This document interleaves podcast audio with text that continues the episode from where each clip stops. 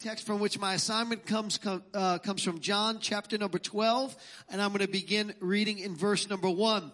The scripture says then 6 days before the Passover Jesus came to Bethany where Lazarus was who had been dead whom he had raised from the dead and there they made him a supper and Martha served but Lazarus was one of those who sat at the table with him. Then Mary took a pound of very costly oil of spikenard and anointed the feet of Jesus and wiped his feet with their hair. And the house was filled with the fragrance of the oil. But one of his disciples, Judas Iscariot, Simon's son, who would betray him, said, Why was this fragrance not sold for 300 denarii and given to the poor? This he said, not that he cared for the poor, but that he was a thief, and he had the money box, and he used to take what was put in it. But Jesus said, let her alone. She has kept this for the day of my burial. For the poor you have always with you, but me you do not always have with you. Today in our series, This Is Us, where we are looking at the defining characteristics of the life of us as Christians, as Christ followers. I want to kind of flip the focus today from us to Christ. And I don't want to talk to you about this is us. I want to talk to you about this is God. This is God. Let's pray. Father, in the name of Jesus, would you speak to every heart? As we come before you, as we prepare our hearts for our special offering, we pray that we would enter into a place of worship, that we would go deeper into a closeness with you today. We pray this in the name of Jesus and everybody said, you may be seated. As we come to our text, um, we find that, that Mary, who was a former prostitute, by the way, is, is having a supper and at this supper is Lazarus, who is our brother, uh, Martha, who is our sister, um, Simon the leper, or formerly the leper, who Jesus healed um, of leprosy, who is her uncle, and they're all around the table with Jesus, and they're having a meal, a holiday meal for to celebrate the Passover, which I kind of think is cool, by the way. I mean, think about this. Think about Easter time, and you know, you have all your relatives coming over and stuff like that, and some of them that you like, and some of them that you don't like, and you know, you kind of. But then Jesus comes over, and he's part of the dinner dinner ceremony as well. I mean, that would just make the day, wouldn't it? Imagine having Jesus hanging out at your very house. I mean, Jesus is really close with this family. You've probably heard me share this before. He has developed an intimate relationship with them. He's done so much for them. He's, he's healed Simon of his leprosy. He's raised Lazarus from the dead. He's changed Mary's life from a life of prostitution to now being back with her family again. And this family is very grateful for everything that Jesus has done. They didn't just take from Jesus, but they developed a strong relationship with Jesus. Them and Jesus are friends. And, and, when we hear that, we think, how cool would that be? But can I just remind you that Jesus said that we are his friends. He called us friends. He doesn't want to have a distant relationship with us. He doesn't want us to only include him when we need something in life, but he wants to come to our homes. He wants to be part of our family, part of the way we do life on a daily basis, part of our marriages, part of the way that we raise our children. He wants to go with us on the job. He wants to go with us to school. He wants to be with us on just our ordinary everyday relationships. And so he's having dinner with this family, which again to me just is mind blowing. You can stop there and just meditate on that for a moment. But as he's there having the Passover dinner, Mary decides to display some reckless, radical, extravagant generosity toward Jesus. Notice the text. It says she takes a pound of perfume.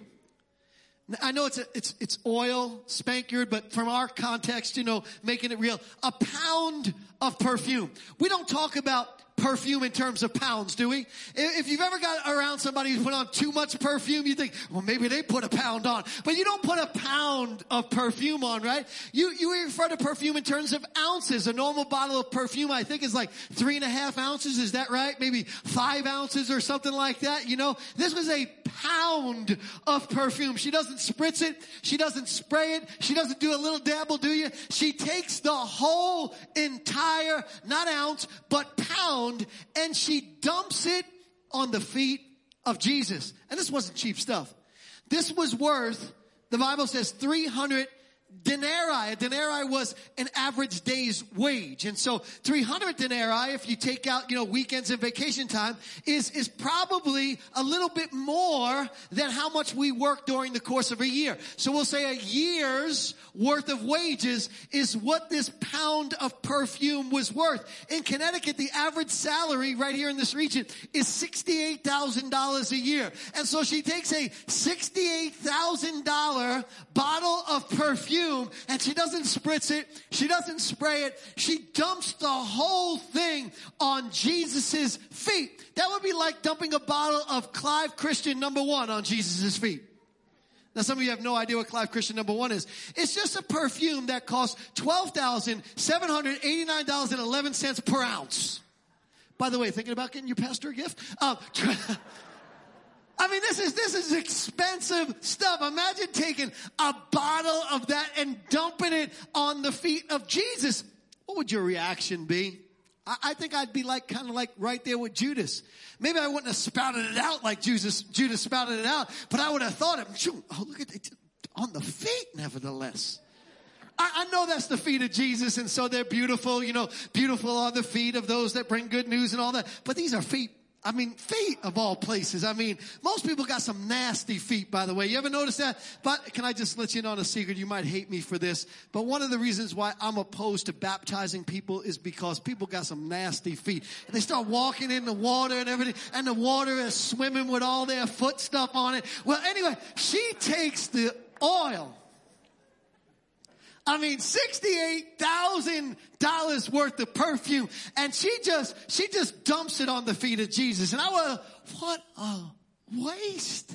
I looked up some things on Google, some of the things that billionaires waste their money on. I thought you'd, you'd find this interesting. One billionaire spent $93,000 on a 14 foot tiger shark. 93,000 bucks on a shark, just so he could put it above his mantle. Another billionaire spent $2.3 million on a photograph of Billy the Kid. Just a little photograph of Billy the Kid. Hey, look at that photograph on my mantle. That's worth $2.3 million on a photograph of Billy the Kid. One billionaire spent $36 million on a piece of furniture. Would you let anybody sit on that furniture if it was $36 million? I'd put it in a case. I'd be like, yo, you want to fight? Get off that furniture right there, right? 36. One person spent 3.9 million on a violin. And the one that takes the cake, some billionaire spent $4 million on plastic surgery. You know that didn't look right. You know that didn't look right. By the way, once you get over like 40, 50,000 on plastic surgery, stuff starts to look awkward. You know, I mean, sorry if y'all had plastic surgery and if you did, then you probably don't look awkward because we would all recognize it and I don't see anybody that looks awkward right now. But imagine four million dollars on plastic surgery. Imagine being there in the room. A bottle of perfume worth a year's salary being dumped on the feet of Jesus. Judas says, why this waste? We know he wasn't saying it because he really cared about the poor. He was saying it because he was stealing from Jesus' treasury. You talk about some gumption, right? Like, how many of y'all, before I said what I just taught you, would say, you would definitely, if Jesus was like, you know, the, the, the pastor of your church, and how many of you would have absolute confidence in where the money is going if Jesus was your pastor? Do you know that Jesus' ministry had a thief in it? Do you know that Jesus' ministry had somebody who was taking the money and putting it in their pocket? Isn't that amazing? I mean, Jesus, how come you didn't fix that situation? I mean, that's a whole nother story in and of itself. But think about this for a minute. Judas is going, but I, I, gotta say, aside from the fact that he was a thief, if I was there, I might have went, when I saw the 68 grand go on the feet of Jesus, I might have been like, oh no, can we mop that up and squeeze out the sponge or something like that? Get some of that thing back. Here's my question though. What was it about Mary? What would possess Mary to be so recklessly extravagant in her generosity towards Jesus? Here's what I think the answer is. The answer is that Mary didn't see what she did as simply giving Jesus a gift. She saw her act of generosity as an act of worship. What's worship, Pastor? Oh, I know what worship is, Pastor. Worship is the 30 minutes prior to you getting up to speak. That is our grace period to get to church. That's what, that's what, that's what, that's what worship is. You know, we don't really have to get there at 11. We really need to be there by 1130 or we, we don't need to get there by 9. We really need to be there by 930 because that's when the important part of the service is, is. Interestingly enough, we think that worship is just this time when we when we sing and it's kind of irrelevant and sometimes we like it and sometimes we don't. And, and if that's your opinion of worship, you kind of don't have it right. Worship in, in Bible times or singing, what we call worship, singing songs to God was, was not a lesser part of their worship experience. It was a very important part of their worship experience. Matter of fact, in Bible times, whenever they went out to battle, they would send one particular tribe first. It was the tribe of Judah. Why? Because Judah means praise, right? So what they would do is they would send Judah first. And the reason why they send Judah first is because they believed that as praise went up, God came down. They believed that as they worshiped the Lord, that the presence of God encamped around them and that God would actually fight for them. And by the way, did you know that Jesus is from the tribe of Judah? He is the lion of the tribe of Judah. And when I put the connection together, here's what God said to me. He said, every time you praise, every time you lift your voice up to me, what you can envision in your mind is lions running at your enemy because Jesus is the lion of the tribe of Judah. What happens when a lion runs, runs at you? You, you just, you just freeze. How many of you like to freeze the enemy right in his tracks? You know what? That's what praise means. It literally freezes the enemy and the enemy just gets scared for the moment and then God starts, starts to fight for you. Well, in Bible times, this is what they saw their worship as. And so worship isn't exactly only the part where we sing. There's, there's something about worship that makes it worship. It involves music and singing and, and it's not the lesser part of the, the story, but the, the service. But worship comes from the Greek word sabomai. Sabomai. And what it literally means is to personally and properly esteem. It means to show a deep sense of reverence, awe, and veneration. It comes from the Hebrew word shakah, which means to bow down and pay homage. Is it any wonder why Mary put her gift on the feet of Jesus? Because she was bowing down and paying homage. In English, Worship is any act or expression of reverence and adoration. So worship is not just when we sing. Worship is whatever act or expression we direct in reverence, honor, and adoration toward God. Worship involves our heart. It involves our mind. It involves our will, our soul, our emotions, and our spirit. Worship is when all of us is given to all of Him. Worship is when we don't hold anything back from God. Worship is when God becomes the sole object of our desire. Worship Worship is when all of us is consumed by all of Him. Worship is when we are overshadowed by who He is. Worship is an outward expression of an inward revelation. Worship is not just the movement of our lips. It's when our lips become an extension of our heart. Therefore, it is entirely possible to sing and not worship. You, you missed that. It's entirely possible to move your lips and, and not worship. Jesus said it like this. These people honor me with their lips, but their heart is far from me. If the heart is not engaged in the act, you just call it singing. It's not worship. If, if the heart is not engaged in the act, you could just call it, you know, doing something kind, but it's really not serving the Lord. If the heart is not engaged in the act, all it is is a plop and drop. It's not really a gift given to Jesus. What God wants is God wants the heart engaged in the act of worship. In short, worship is when we express to God what is in our heart. And when you understand that's what worship is, is it any wonder why during our services you will see people raising their hands? You'll see some people crying. You'll see some people jumping. You'll see some people bowing down or getting on their knees. And usually when people express themselves like that in worship, everybody looks and goes, oh, they're a little extreme now, aren't they? What, what's, what's wrong with them. By the way, I think the real question is when, when nobody's doing nothing. The real question is, what's wrong with y'all? How, how come? How, how, how come there's not an outward expression? How come you're not so excited about Jesus? I mean, think about it. We think it's normal when guys paint their entire bodies and root for a sports team. And we're like, yo, bro, you looking good, man. I, I, got my colors on too right here. Get their big old bellies out and more paint necessary. And got on this side this color, on that side the other color. And they got this on and that. And in the middle of the 20 degree weather, they got no shirt on. And that's normal.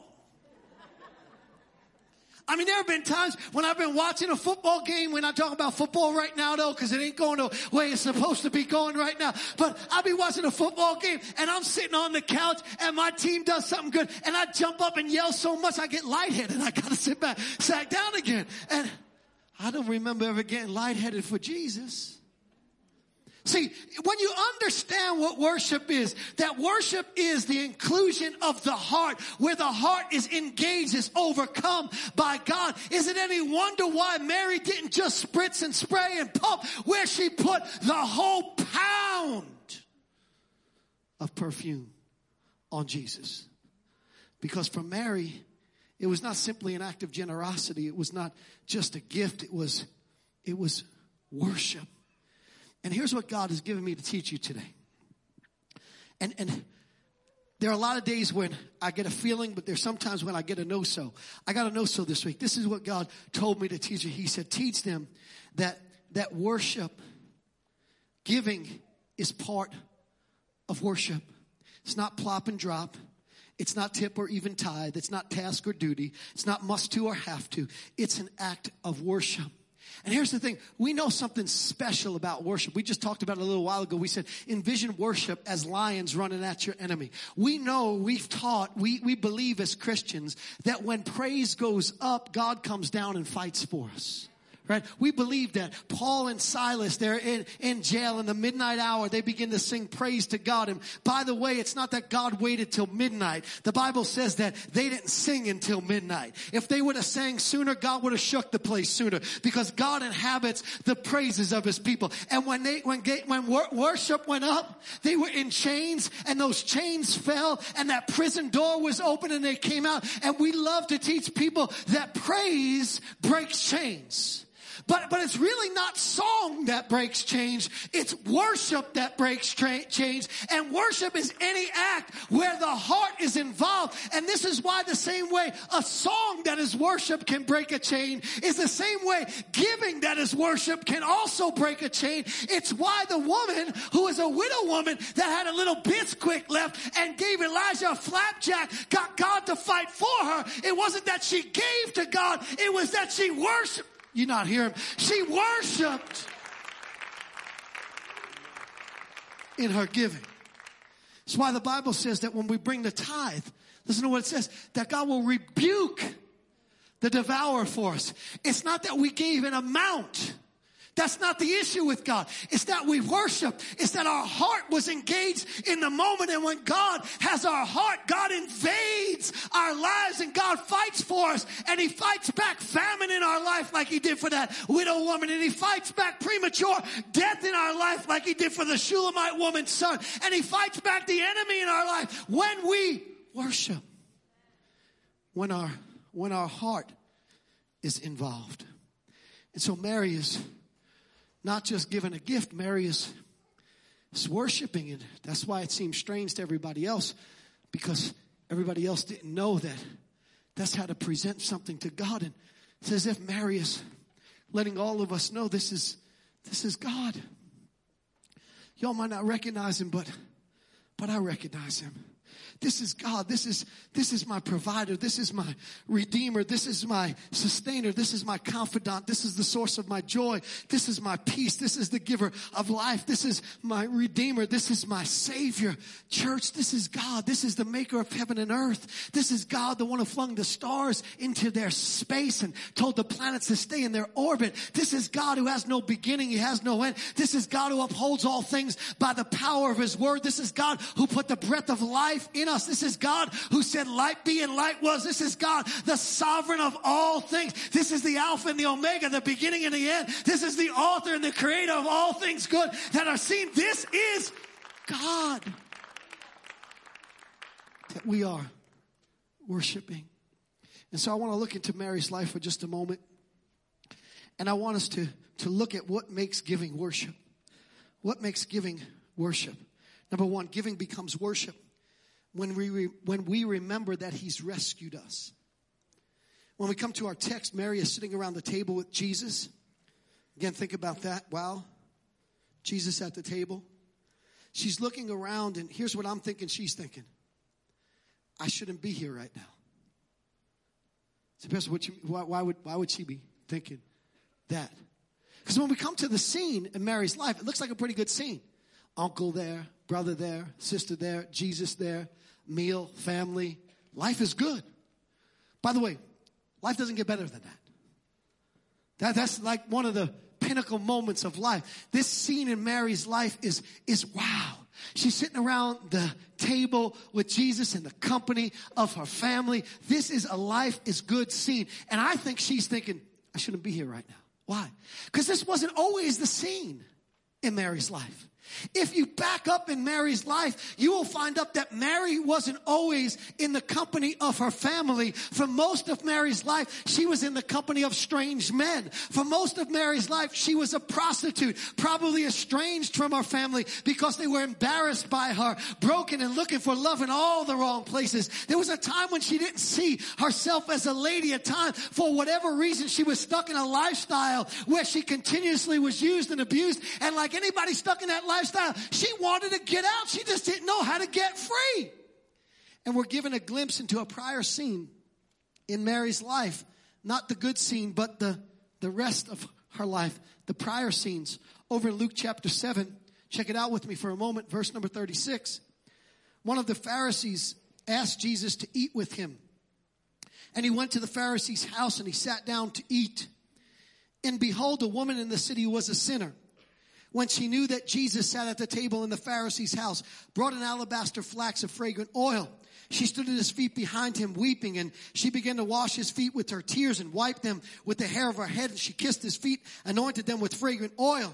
Now when the Pharisee who had invited Jesus saw this, he spoke to himself, this man, if he were a prophet, would know who and what manner of woman this is who is touching him, for she is a sinner. Who was this woman? Mary.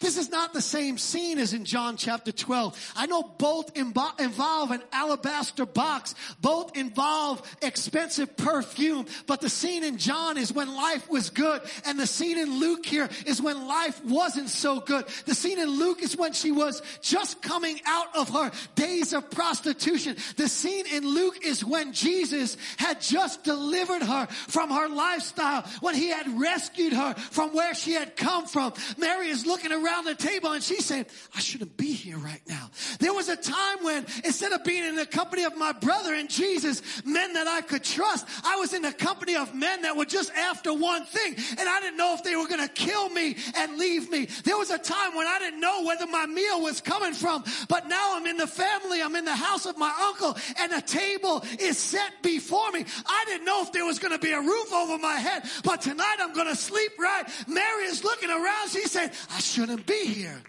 right now. But I'm here. Is it any wonder why giving became worship? Because she was looking around, she realized Jesus had rescued her from her old life he set her free from her bondages. He looked past her sin and saw her worth. He loved her despite her lascivious life. He picked her up. He washed her clean. He made her brand new. He gave her value. He loved her for her. He rescued her from her old life, a life that should have killed her, a life that took everything meaningful from her, a life that stole her joy, her peace, her femininity, her innocence, her identity, her esteem, her value, her family, her virginity, and he rescued rescued her. She's in a new scene of life. She's saying, I shouldn't be here right now because she was remembering the old scene that Jesus rescued her from. Can I, can I just encourage somebody right now? The scene that you're in right now that you don't like, it's not always going to be your scene. Can I tell you, there will come a day where you will look back on the scenes of where you didn't know where your meal was coming from, where you didn't know where your peace was coming from, when you didn't know where your joy was coming from, when you didn't know where your health was coming from, when you didn't know if you were going to make it another day. And you will look back on that scene and you will be sitting around a table and you'll be looking at what God has done and you will look back and say, shouldn't be here right now, shouldn't be here right now, shouldn't be here right now. And hopefully that will motivate you to give God your heart in worship. Because that's what God is after above everything else. A couple of weeks ago, we showed the testimony of, of one of our uh, newly, recently converted Christians. Valoon, wonderful young man of God. He shared his testimony how he was in a gang and how they had this, this big brawl and they, they beat him in so bad they cracked open his skull and everything like that. And he stood and he's here. You see him today transformed by the power of God. No, no, no uh, uh, uh, uh symptoms of ever being beat. And as I watched that and how God put his hand on him, I thought that should have been me. Say, what, what do you mean, Pastor? That should have been you. You were in a gang? No, I was never in a gang. But I was walking one day just to a neighbor's house and a van pulled up alongside me. Five guys jumped out of the back of the van. The back of the van opened up. Five guys with axes, pitchforks, bats, knives. One guy put an axe literally right here on me. Well, another guy stood in front of me, punched me in the side of the face. How my neck didn't get cut with that axe when he delivered that punch was only by the grace of God. And right about as I'm thinking to myself, here it goes, I'm going to either get beat real bad or killed right now. For God knows why. I didn't know these people, didn't have anything to do with them, never messed with them. But all of a sudden, there was one more guy in the van. He jumped out of the van after all this just began to go down. He said, You know who that is? They said, what are you talking about? We know who is. He said, that's Frank Santoro. Y'all better leave him alone. He started beating up his own buddies. And while he was beating them up, I was able to get away. That should have been me with my head cracked open. That should have been me in the hospital. But God and you can all look back on your life at certain points and maybe sometimes we don't even realize what God has saved us from and God has kept his hands on us. But all of us know that because of Jesus, we have been rescued from our old life and we have a new life in Christ Jesus and we are here today because of Jesus. Giving becomes worship when we realize he's rescued us. Number two on your outline, giving becomes worship when we remember that He's blessed us. Mary's looking around that table. She's saying, I shouldn't be here. Then she's looking, she's saying, My uncle, Simon, shouldn't be here either. He was a leper. At very best, he should be quarantined into a community and not allowed to touch anybody or infect anybody, but Jesus healed him. She looks over from Simon the leper. She said, Lazarus shouldn't be here because he was dead. And all of a sudden she begins to scan in her mind's eye. Such an important question as she, she's around the table looking at all of the blessings around her. In a few weeks from now, we will all be around the table and we will be looking at all of the blessings that are around us. Some of you say, well, I don't have too many blessings in my life, Pastor. If you're at a table, you're blessed. If there's a roof over your head, you're blessed. If you got anything on the table, you're blessed. If you have family around you, you're blessed. We'll be looking around the table and we'll be asking the question, hopefully, why are we blessed? And some people will foolishly think they are blessed because of their hard work. They're blessed because of their intellect. They're blessed because of all the talent and all the ability they have. They're blessed because they work hard. And some people will just sit there in, in, in pride that they don't even know of and think, look at me. I have done a good job with my life, not realizing that there's a reason why every single person is blessed. Mary is looking around that table. She's saying, Why would he bless me? And I think she's looking back. She's remembering that old scene of her life. And she's asking herself the question I don't understand why he would rescue me and why he'd bless us. I was a prostitute, I had nothing to give him in return. Simon was a leper, he had nothing to give him in return. This was a one way exchange. All I had to offer him was brokenness and strife. Yet he made something beautiful out of my life. And she's contemplating and she's asking why, why, why, why, why. And we have insight into the conclusion that I believe she came to because you remember when Lazarus was sick?